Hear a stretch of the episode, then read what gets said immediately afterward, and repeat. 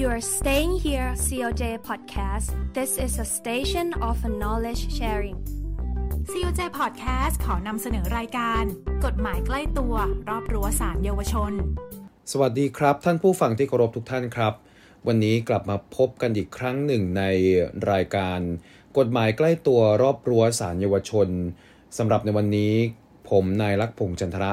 ผู้พิพากษาประจำสำนักงงานศาลยุติธรรมช่วยทำงานชั่วคราว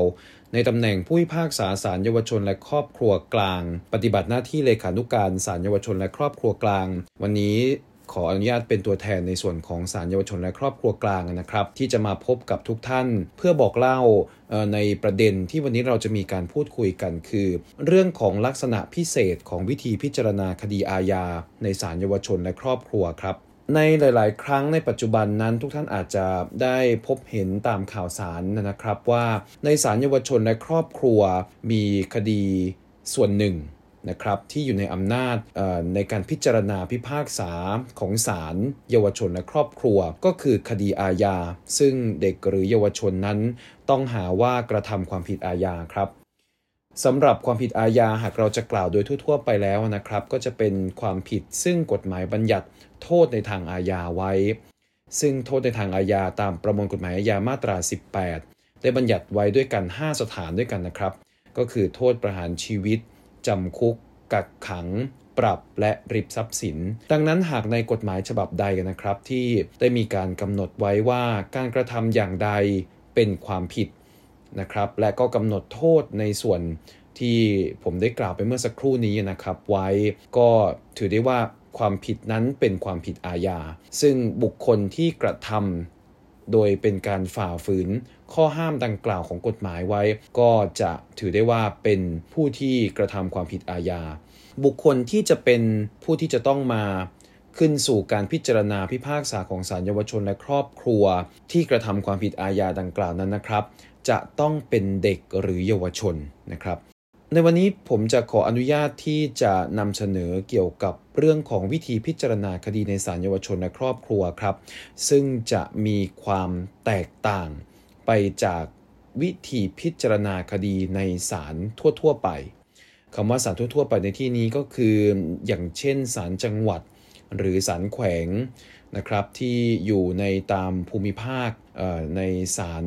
ในจังหวัดต่างๆนะครับ การพิจารณาคดีในศาลเยาวชนและครอบครัวนั้นจะมีความแตกต่างอยู่หลายประการครับ เนื่องจากบุคคลซึ่งจะขึ้นสู่การพิจารณาคดีในศาลนี้นะครับ คือเด็กหรือเยาวชนนะครับ ดังนั้นเจตนารมณ์สำคัญของการพิจารณาคดีในศาลเยาวชนและครอบครัวของเราเนี่ย จะสามารถจำแนกออกได้เป็น 3 ประการสำคัญด้วยกันนะครับ คือเพื่อคุ้มครองสวัสดิภาพของเด็กและเยาวชน ในคดีอาญาและในคดีคุ้มครองสวัสดิภาพ เจตนารมณ์ประการที่2ครับคือเพื่อคุ้มครองส่วนได้เสียของผู้เยาว์ในส่วนของคดีครอบครัวนะครับ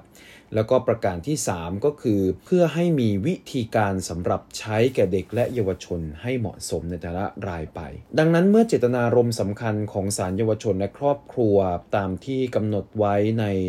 พระราชบัญญัติศาลเยาวชนและครอบครัว และวิธีพิจารณาคดีเยาวชนและครอบครัว พศ 2553 เป็นดังที่ผมได้ได้นำเรียนเมื่อสักครู่แล้วนะครับ ในบทบัญญัติของกฎหมายนั้นก็จะได้กำหนดลักษณะพิเศษครับ ของศาลเยาวชนและครอบครัว ซึ่งไม่เหมือนกับศาลธรรมดาอยู่หลายประการด้วยกัน ในประการแรกครับก็คือว่าจะมีการแยกพิจารณาคดีเด็ก หรือเยาวชนอันต่างหากจากห้องพิจารณาคดีธรรมดา ไม่ได้มีการปะปนกับคดีผู้ใหญ่นะครับ และจุดที่แตกต่างอยู่ประการสำคัญ คือการพิจารณาคดี ที่เด็กหรือเยาวชนนั้นต้องหาว่ากระทำความผิดนั้น จะใช้การพิจารณาเป็นการลับนะครับ ในประการที่ 2 ครับ คือการพิจารณาคดีนั้นจะไม่เคร่งครัดตามกฎหมายวิธีพิจารณาความอาญานะครับ ประการที่ 3 คือมีการคุมประพฤติเพื่อสืบสอบข้อเท็จจริง และสอดส่องความประพฤติ นะครับ ประการที่ 4 คือมีบริการสถานแรกรับ เพื่อแยกการควบคุมตัวในระยะแรก ไม่ให้มีการปะปนกับผู้ใหญ่นะครับ ในระหว่างสอบสวนหรือพิจารณา ลักษณะพิเศษประการถัดไปครับในประการที่ 5 คือมีบริการของแพทย์และจิตแพทย์ เพื่อตรวจพิเคราะห์ทางกายและทางจิตให้แก่เด็กและเยาวชน ประการที่ 6 ครับ ซึ่งจุดนี้ก็เป็นจุดหนึ่งที่สำคัญ แล้วก็มีความแตกต่างกับในส่วนของคดีอาญาผู้ใหญ่ก็คือว่าคำพิพากษาหรือคำสั่งเด็ดขาดให้ลงโทษ หรือใช้วิธีการสำหรับเด็กและเยาวชนนั้นศาลมีอำนาจที่จะแก้ไขเปลี่ยนแปลงได้ครับ แล้วก็ในส่วนอีกลักษณะพิเศษอีกประการหนึ่งจะอยู่ในประการที่ 7 อันนี้จะแตกต่างจากศาลทั่ว ๆ ไปก็คือว่า ศาลเยาวชนและครอบครัวนั้นมีอำนาจที่จะพิจารณาพิพากษาคดีครอบครัวด้วยนะครับ ทีนี้เมื่อสักครู่นี้ผมได้กล่าวถึงว่าคดีอาญาที่จะอยู่ในอำนาจของศาลเยาวชนและครอบครัวนั้นจะต้องเป็นคดีอาญาที่มีข้อหาว่าเด็กหรือเยาวชนนั้นกระทำความผิดนะครับ โดยในการถืออายุของเด็กหรือเยาวชน ว่าเด็กหรือเยาวชนนั้นจะต้องขึ้นสู่การพิจารณาของศาลเยาวชนและครอบครัวเมื่อถูกกล่าวหาว่ากระทำความผิดหรือไม่นั้น เราจะดูวันที่ บุคคลนั้นนะครับกระทำความผิดเป็นเกณฑ์ อย่างเช่นสมมุติว่าในวันที่กระทำความผิดนั้นอายุ 17 ปี 6 เดือนนะครับ แต่ว่าในขณะถูกจับกลุ่มนั้นอาจจะอายุ 18 ปี 9 เดือนอย่างนี้เป็นต้น กรณีนี้นะครับ แม้ว่าในขณะที่จับกลุ่มบุคคลนั้นได้ อายุจะเกินเกณฑ์การเป็นเยาวชนไปแล้วนะครับ แต่ว่าอำนาจในการพิจารณาพิพากษายังคงเป็นของศาลเยาวชนและครอบครัวอยู่ เนื่องจากว่าเราถืออายุของเด็กหรือเยาวชนในวันที่กระทำความผิดเป็นเกณฑ์ ทีนี้ถามว่าเด็กกับเยาวชนนั้นมีเกณฑ์แบ่งแยกกันอย่างไร เราใช้เกณฑ์อายุเป็นตัวตัดนะครับสำหรับเด็กนั้นนะครับจะหมายถึงบุคคลซึ่งมีอายุเกินกว่า 12 ปี แต่ยังไม่ถึง 15 ปีบริบูรณ์ ส่วนเยาวชนนั้นจะหมายถึงบุคคลที่อายุเกิน 15 ปีบริบูรณ์ แต่ยังไม่ถึง 18 ปีบริบูรณ์ อันนี้จะเป็นเกณฑ์ตัดในเรื่องของอายุว่าบุคคลใดนั้นเป็นเด็กหรือเยาวชนนะครับ ลักษณะพิเศษในส่วนของวิธีพิจารณาคดีเยาวชนและครอบครัวที่ทุกท่านจะเห็นว่ามีความแตกต่างอยู่นั้นนะครับ ในประการแรกคือ เรื่องของกระบวนการในการตรวจสอบการจับกลุ่มครับ ในข่าวสารทั่ว ๆ ไปที่ที่ทุกท่านจะได้ยินกันนั้นนะครับ ก็มักจะได้ยินว่าหากมีคดีอาญาเกิดขึ้น แล้วมีผู้ใหญ่คนหนึ่งนะครับถูกกล่าวหาว่ากระทำความผิด สิ่งที่พนักงงานสอบสวนนั้นจะดำเนินการตามประมวลกฎหมายวิธีพิจารณาความอาญา ก็คือการนำตัวผู้ต้องหานั้นไปที่ศาลเพื่อขอให้ศาลนั้น มีคำสั่งให้ควบคุมตัวไว้ในระหว่างสอบสวน เราเรียกกันในภาษาทั่ว ๆ ไปว่าการฝากขังนะครับ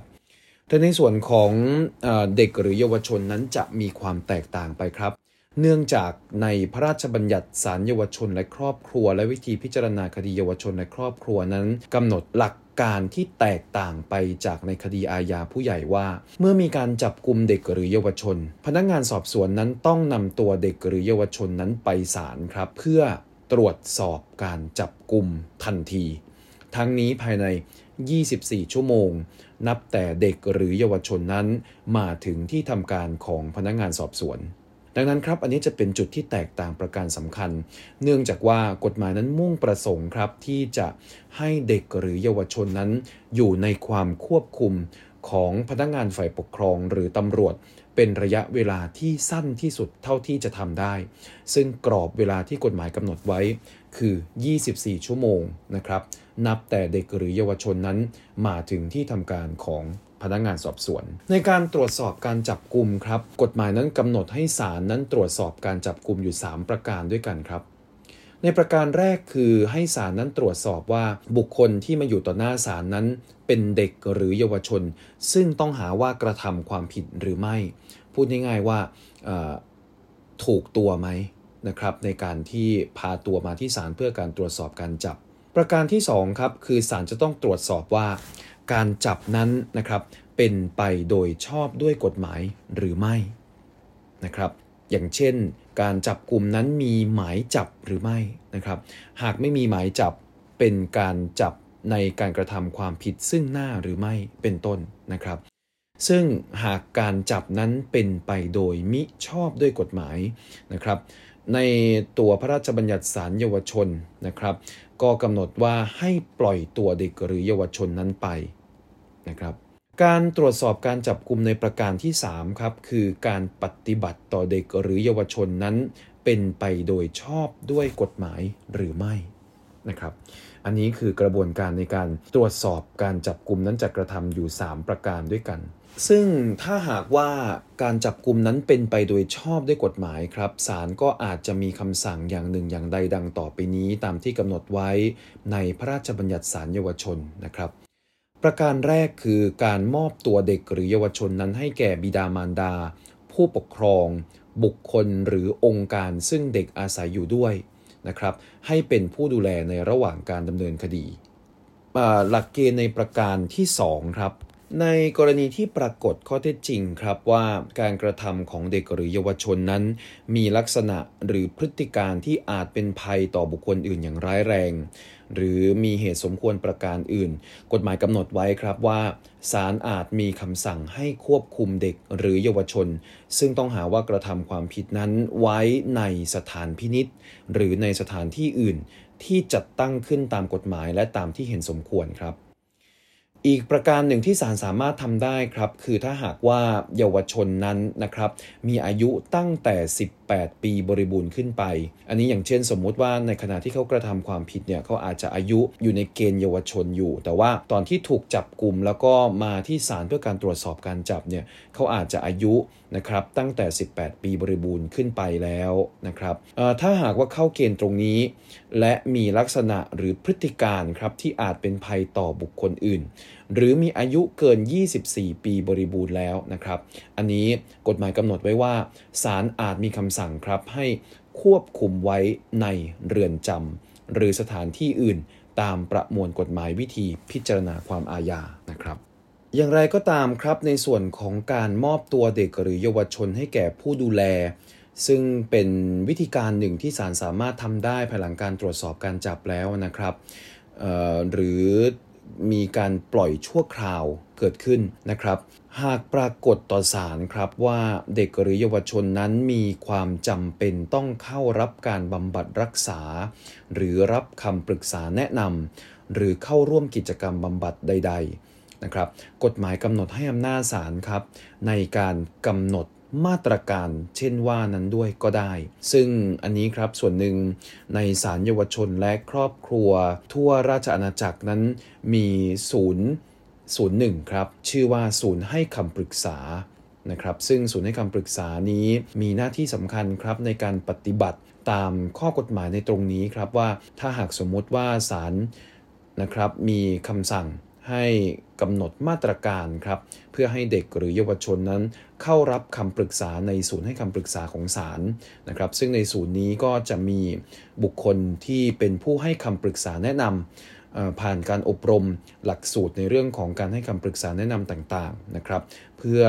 ที่จะช่วยเหลือในการให้คำแนะนำแก่เด็กหรือเยาวชน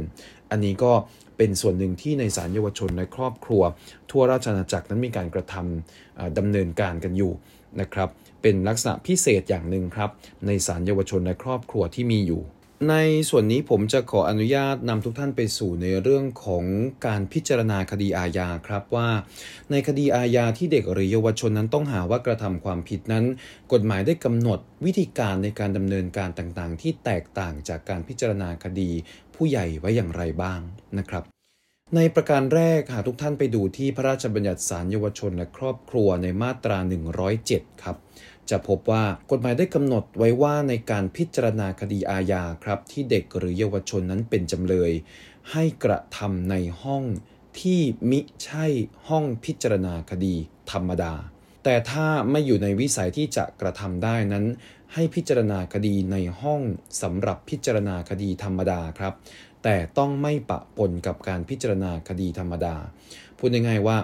ให้ใช้ลักษณะของบัลลังก์แบบธรรมดาได้นะครับ แต่ว่าจะต้องไม่ปะปนกับการพิจารณาคดีอื่น ๆ ที่อย่างเช่น คดีอาญาผู้ใหญ่อย่างนี้เป็นต้น ซึ่งในปัจจุบันนี้นะครับในศาลเยาวชนและครอบครัว ทั่วราชอาณาจักรนั้นมีการจัดตั้งศาลเยาวชนและครอบครัวจังหวัดขึ้นในทุกจังหวัดแล้ว แล้วก็ยังมีศาลจังหวัด นะครับ ในบางแห่งปัจจุบันนี้จะมีอยู่ 6 แห่งด้วยกัน ที่เป็นศาลจังหวัด ซึ่งมีอำนาจพิจารณาพิพากษาคดีเยาวชนและครอบครัว ในการพิจารณาคดีต่างๆ ที่เป็นคดีอาญาที่ว่ามานี้นะครับ ลักษณะของบัลลังก์ที่เราใช้กันอยู่ในปัจจุบันในศาลเยาวชนและครอบครัวก็คือระนาบของบัลลังก์ก็คือบริเวณที่ท่านผู้พิพากษา และท่านผู้พิพากษาสมทบ จะนั่งกันอยู่นั้น จะอยู่ใน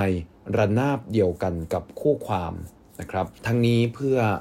โดยเหตุผลประการสำคัญครับก็คือ ในเรื่องของการลดความหวาดกลัวของเด็กหรือเยาวชนที่มีต่อกระบวนพิจารณาในคดีเยาวชนและครอบครัวที่เป็นคดีอาญาที่เด็กหรือเยาวชนนั้นต้องหาว่ากระทำความผิดนะครับ ในประการถัดไปครับลักษณะพิเศษของคดี อาญาที่เด็กหรือเยาวชนนั้นต้องหาว่ากระทำความผิดก็คือการพิจารณาคดีนั้นจะต้องกระทำเป็นการลับครับ เฉพาะบุคคลที่เกี่ยวข้องกับคดีเท่านั้นที่จะมีสิทธิ์เข้าฟังได้ ซึ่งในมาตรา 108 นะครับ ได้กำหนดไว้ให้มีบุคคลต่างๆ ก็คือในส่วนของจำเลยที่ปรึกษากฎหมายของจำเลยและผู้ควบคุมตัวจำเลย บิดา มารดา ผู้ปกครอง หรือบุคคลซึ่งจำเลยอาศัยอยู่ด้วยนะครับ พนักงานศาลและเจ้าหน้าที่รักษาความปลอดภัย แล้วแต่ศาลจะเห็นสมควรนะครับ โจทและทนายโจทพยาน ผู้ชำนาญการพิเศษและล่าม พนักงานคุมประพฤติ หรือพนักงานอื่นของสถานพินิษนะครับ อันนี้จะเป็นบุคคลที่กฎหมายนั้นกำหนดไว้ว่าเฉพาะบุคคลเหล่านี้ที่เข้าไปมีสิทธิ์ในการฟังการพิจารณาคดีได้ แต่ว่าอย่างไรก็ตามครับในมาตรา 108 อนุมาตรา 7 นั้นได้กำหนดให้บุคคลอื่นที่ศาลเห็นสมควรอนุญาตนั้น สามารถมีสิทธิ์เข้าฟังการพิจารณาคดีได้นะครับ อันนี้คือหลักการสำคัญทั้งนี้เพื่ออะไรครับ การพิจารณาคดีลับก็เพื่อคุ้มครองสิทธิและสวัสดิภาพของเด็กและเยาวชนนะครับที่อยู่ในกระบวนการพิจารณาคดีของศาล พื่อเป็นการรักษาความลับเกี่ยวกับตัวเด็กหรือเยาวชนนั้นไว้นะครับเนื่องจากว่าในท้ายที่สุดแล้วเนี่ยในคดีอาญาของเด็กหรือเยาวชนนั้นมีหลายกรณีครับ ที่ศาลอาจจะกำหนดให้ใช้มาตรการพิเศษ แทนการพิจารณาคดี และแทนการพิพากษาคดีนะครับ ซึ่งหากเด็กหรือเยาวชนนั้นสามารถดำเนินการตามเงื่อนไข หรือมาตรการที่ศาลกำหนดขึ้นมาได้ ก็ อาจจะไม่จำเป็นที่จะต้องมีการสืบพยาน ไม่จำเป็นที่จะต้องมีคำพิพากษา และศาลนั้นอาจจะมีคำสั่งให้ยุติคดี หรือจำหน่ายคดีออกจากสารบบความ ในท้ายที่สุดก็จะทำให้เด็กหรือเยาวชนนั้นนะครับ กลับคืนสู่สังคมได้ตามปกติสุข ดังนั้นในส่วนของการรักษาความลับของเด็กหรือเยาวชนเอาไว้ ไม่ให้สังคมหรือบุคคลอื่นนั้นนะครับ จดจำว่าเด็กหรือเยาวชนคนนี้เคยต้องหาว่ากระทำความผิดมาก่อนนั้น ก็จะเป็นการคุ้มครองสิทธิและสวัสดิภาพของเด็กและเยาวชน ซึ่งเป็นไปตามเจตนารมณ์ของพระราชบัญญัติสารเยาวชนและครอบครัว และวิธีพิจารณาคดีเยาวชนและครอบครัวครับ วิธีการปฏิบัติที่เป็นพิเศษของศาลเยาวชนและครอบครัวยังมีในส่วนของการห้ามมิให้ใช้เครื่องพันธนาการครับแก่เด็ก ในระหว่างเวลาที่จำเป็นต้องควบคุมเด็กนั้นไว้นะครับ เพื่อการพิจารณาคดี เว้นแต่ในคดีที่มีข้อหาว่าเด็กกระทำความผิดที่มีอัตราโทษอย่างสูงตามที่กฎหมายกำหนดไว้ ให้จำคุกเกิน 10 ปี นอกจากนั้นครับในมาตรา 120 ของพระราชบัญญัติเดียวกันนี้นะครับ ยังกำหนดให้ในศาลที่มีอำนาจพิจารณาคดีเยาวชนและครอบครัวครับจำเลยจะมีทนายความแก้คดีแทนไม่ได้ แต่ อย่างไรก็ตามครับ ให้จำเลยนั้นมีที่ปรึกษากฎหมาย เพื่อปฏิบัติหน้าที่ทำนองเดียวกับทนายความได้ ซึ่งในกรณีที่จำเลยนั้นไม่มีที่ปรึกษากฎหมายครับ ให้ศาลแต่งตั้งที่ปรึกษากฎหมายให้นะครับ โดยที่ปรึกษากฎหมายนี้นะครับ จะต้องผ่านการอบรมหลักสูตรที่ปรึกษากฎหมาย ซึ่งจัดโดยสารเยาวชนและครอบครัวกลางนะครับ เมื่อผ่านการอบรมแล้วจะต้องเข้ารับการทดสอบความรู้ เพื่อขึ้นทะเบียนเป็นที่ปรึกษากฎหมาย ในการเป็นที่ปรึกษากฎหมายนี้ต้องผ่านการอบรมหลักสูตรต่างๆ นะครับ เกี่ยวกับเรื่องของเจตนารมณ์ของศาลเยาวชนและครอบครัวนะครับในส่วนของวิธีพิจารณาคดีเยาวชนและครอบครัว หลักการในการให้คำปรึกษาแนะนำจิตวิทยาเกี่ยวกับเรื่องของเด็กและวัยรุ่นอย่างนี้นะครับ เป็นต้น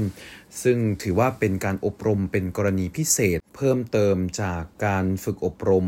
วิชาว่าความต่างๆ ในการเป็นทนายความนะครับ ดังนั้นในส่วนนี้กฎหมายเล็งเห็นถึงความสำคัญ ในการให้ที่ปรึกษากฎหมายนั้นมีความรู้ความเข้าใจ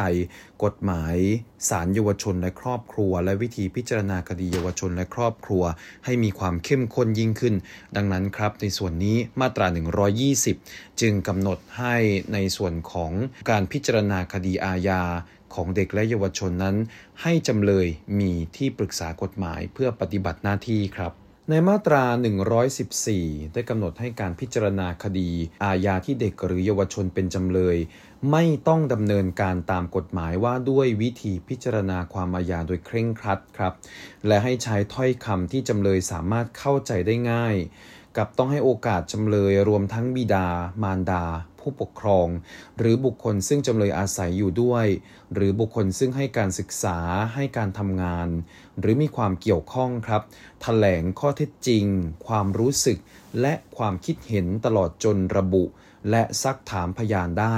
ไม่ว่าในเวลาใด ๆ ในระหว่างที่มีการพิจารณาคดีนั้นนะครับในมาตรา 115 ครับ ได้กำหนดให้ในการพิจารณาคดี ที่เด็กหรือเยาวชนเป็นจำเลย ให้ศาลที่มีอำนาจพิจารณาคดีเยาวชนและครอบครัว ถือว่าประวัติ อายุ เพศ ความประพฤติ สติปัญญา การศึกษาอบรม สภาพร่างกาย สภาพจิต นิสัย อาชีพ และฐานะของจำเลย ตลอดจนสิ่งแวดล้อมทั้งปวงเกี่ยวกับจำเลย และของบิดา มารดา ผู้ปกครอง หรือบุคคลซึ่งจำเลยอาศัยอยู่ด้วย หรือบุคคลซึ่งให้การศึกษา ให้ทำการงาน หรือมีความเกี่ยวข้องนั้นนะครับ เป็นประเด็นที่จะต้องพิจารณาด้วย ในมาตรา 106 ครับ ของพระราชบัญญัติฉบับเดียวกันนี้ยังกำหนดวิธีพิจารณาเป็นการพิเศษครับ เอาไว้อีกว่า ไม่ว่าเวลาใดก่อนศาลชี้ขาดตัดสินคดีครับ ถ้าผู้พิพากษาเจ้าของสำนวนเห็นสมควรให้มีอำนาจเรียกจำเลยไปสอบถามเป็นการเฉพาะตัว เพื่อทราบข้อเท็จจริงเกี่ยวกับข้อหาและสาเหตุแห่งการกระทำความผิด บุคลิกลักษณะ ท่วงที วาจา และข้อที่จริงต่างๆ ตามที่กำหนดไว้ในมาตรา 115 ที่กล่าวไปเมื่อสักครู่นี้นะครับ ซึ่งจะเป็นประโยชน์ในการพิจารณาพิพากษาคดีนั้น อันนี้ก็สามารถกระทำได้นะครับ อีกจุดหนึ่งที่มีความแตกต่างอย่างมีนัยสำคัญกับคดีอาญาทั่ว ๆ ไปนะครับ ในมาตรา 112 ของพรบสารเยาวชนและครอบครัวนั้น ได้กำหนดให้ในการพิจารณาคดีอาญาที่เด็กหรือเยาวชนเป็นจำเลย เมื่อศาลเห็นเอง หรือปรากฏจากรายงานของผู้อำนวยการสถานพินิษว่า บิดา มารดา หรือผู้ปกครองใช้อำนาจปกครองครับ โดยมิชอบเกี่ยวแก่ตัวเด็กหรือเยาวชน อาจจะมีการกระทำทารุณกรรมนะครับ หรือกระทำการอันมีลักษณะเกื้อหนุนครับ ให้เด็กหรือเยาวชนนั้นประพฤติตนเสียหาย หรือปล่อยปละละเลยครับ ให้เด็กหรือเยาวชนนั้นกระทำความผิดศาลอาจจะให้มีการไต่สวนเพื่อหาข้อเท็จจริงตรงนี้ได้ครับ ซึ่งหากเห็นสมควรศาลอาจสั่งถอนอำนาจปกครอง หรือความเป็นผู้ปกครองทั้งหมด หรือบางส่วนเป็นการชั่วคราวครับ เป็นเวลาไม่เกิน 2 ปี แต่ต้องไม่เกินกว่าเยาวชนนั้นบรรลุนิติภาวะนะครับ และศาลอาจจะตั้งบุคคลซึ่งบรรลุนิติภาวะแล้วนะครับ หรือครอบครัวอุปถัมภ์หรือผู้แทนองค์การด้านเด็ก ที่ยอมรับเด็กหรือเยาวชนนั้นไว้ในความปกครองดูแลครับ เป็นผู้ปกครองชั่วคราวหรืออาจจะมีการตั้งผู้อำนวยการสถานพินิษครับที่เด็กหรือเยาวชนนั้นอยู่ในเขตอำนาจ ให้เป็นผู้ปกครองเด็กหรือเยาวชนนั้นชั่วคราวก็ได้นะครับ หรือจะมีการสั่งให้เด็กหรือเยาวชนนั้น ไปรับการคุ้มครองครับ ตามกฎหมายว่าด้วยการคุ้มครองเด็กก็ได้นะครับและเพื่อเป็นการคุ้มครองสิทธิและสวัสดิภาพของเด็กและเยาวชนครับ ในมาตรา 130 นั้นกำหนด ห้ามมิให้ผู้ใดบันทึกภาพ แพร่ภาพ พิมพ์รูป หรือบันทึกเสียง แพร่เสียงของเด็กหรือเยาวชน ซึ่งต้องหาว่ากระทำความผิด หรือบุคคลที่เกี่ยวข้องครับ หรือโฆษณาข้อความที่ซึ่งปรากฏครับในทางสอบสวนของพนักงงานสอบสวน พนักงานอายการหรือในทางพิจารณาคดีของศาลที่อาจทำให้บุคคลอื่นนั้น รู้จักตัว ชื่อตัวหรือชื่อสกุลของเด็กหรือเยาวชนนั้น หรือโฆษณาข้อความเปิดเผยประวัติการกระทำความผิด หรือสถานที่อยู่สถานที่ทำงาน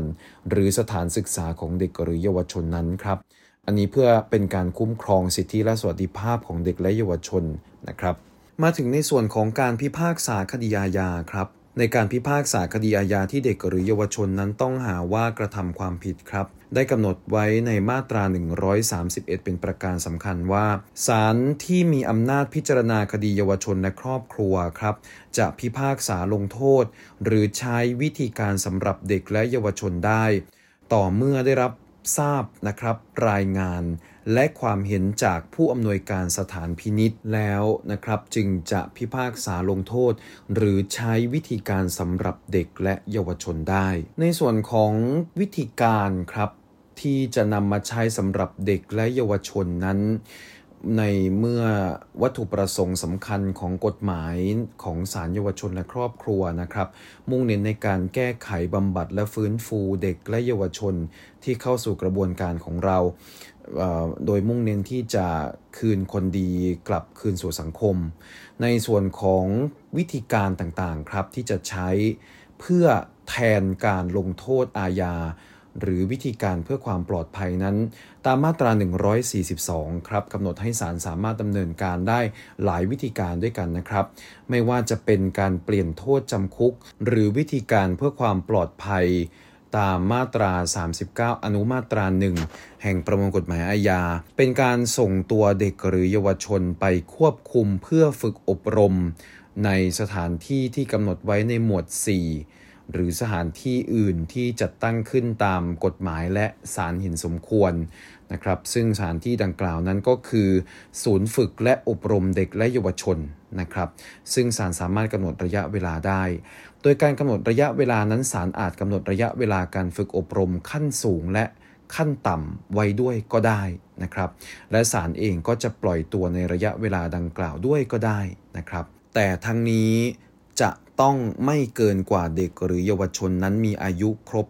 24 ปีบริบูรณ์ครับอำนาจอีกประการหนึ่งที่สามารถเปลี่ยนแปลงได้ก็คือในเรื่องของการเปลี่ยนโทษปรับครับ เป็นการคุมความประพฤติได้ นอกจากนั้นในมาตรา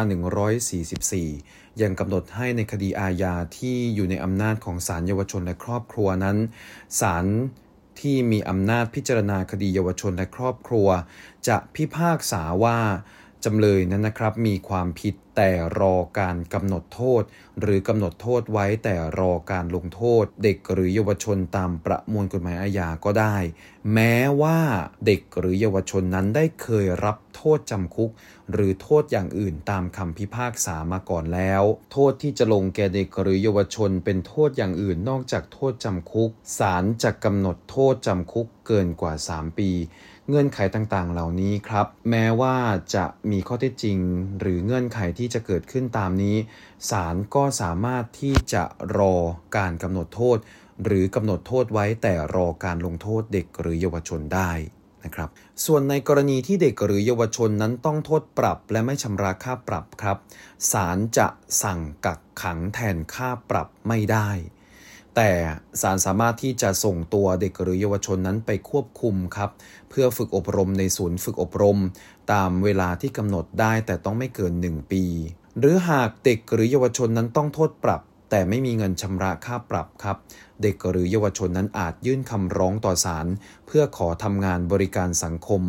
หรือทำงานสาธารณประโยชน์แทนค่าปรับได้ และในส่วนสำคัญครับ ตามที่ผมได้กล่าวไปในตอนต้นก็คือว่า เมื่อศาลนั้นได้มีคำพิพากษาหรือคำสั่งให้ลงโทษ หรือใช้วิธีการสำหรับเด็กหรือเยาวชนแล้ว แต่ต่อมาอาจจะปรากฏว่าข้อเท็จจริง หรือพฤติการได้เปลี่ยนแปลงไปจากเดิม และศาลนะครับ ซึ่งพิพากษา หรือศาลในท้องที่ที่เด็กหรือเยาวชนกำลังรับโทษ หรือถูกควบคุมตัวอยู่ เห็นว่ามีเหตุอันสมควรครับ ก็ ให้มีอำนาจในการแก้ไขเปลี่ยนแปลงคำพิพากษา หรือคำสั่งเกี่ยวกับการลงโทษ หรือวิธีการสำหรับเด็กหรือเยาวชนได้ ซึ่งอาจจะแก้ไขเปลี่ยนแปลงทั้งให้หนักขึ้น หรือให้เบาลงได้ อันนี้เป็นอำนาจตามที่กำหนดไว้นะครับ ในมาตรา 137 ครับ ดังนี้ทุกท่านก็จะเห็นแล้วนะครับว่าลักษณะพิเศษของวิธีพิจารณาคดีอาญาที่เด็กหรือเยาวชน นั้นต้องหาว่ากระทำความผิด จะมีอยู่ด้วยกันหลายประการ ทั้งนี้โดยมีหลักการสำคัญครับ คือการมุ่งคุ้มครองสิทธิและสวัสดิภาพของเด็กและเยาวชนที่เข้าสู่กระบวนการของศาลครับ ให้ได้รับการคุ้มครองอย่างเต็มที่ที่สุด โดยเฉพาะอย่างยิ่งเมื่อคำนึงถึงว่าการดำเนินการกับเด็กหรือเยาวชนนั้น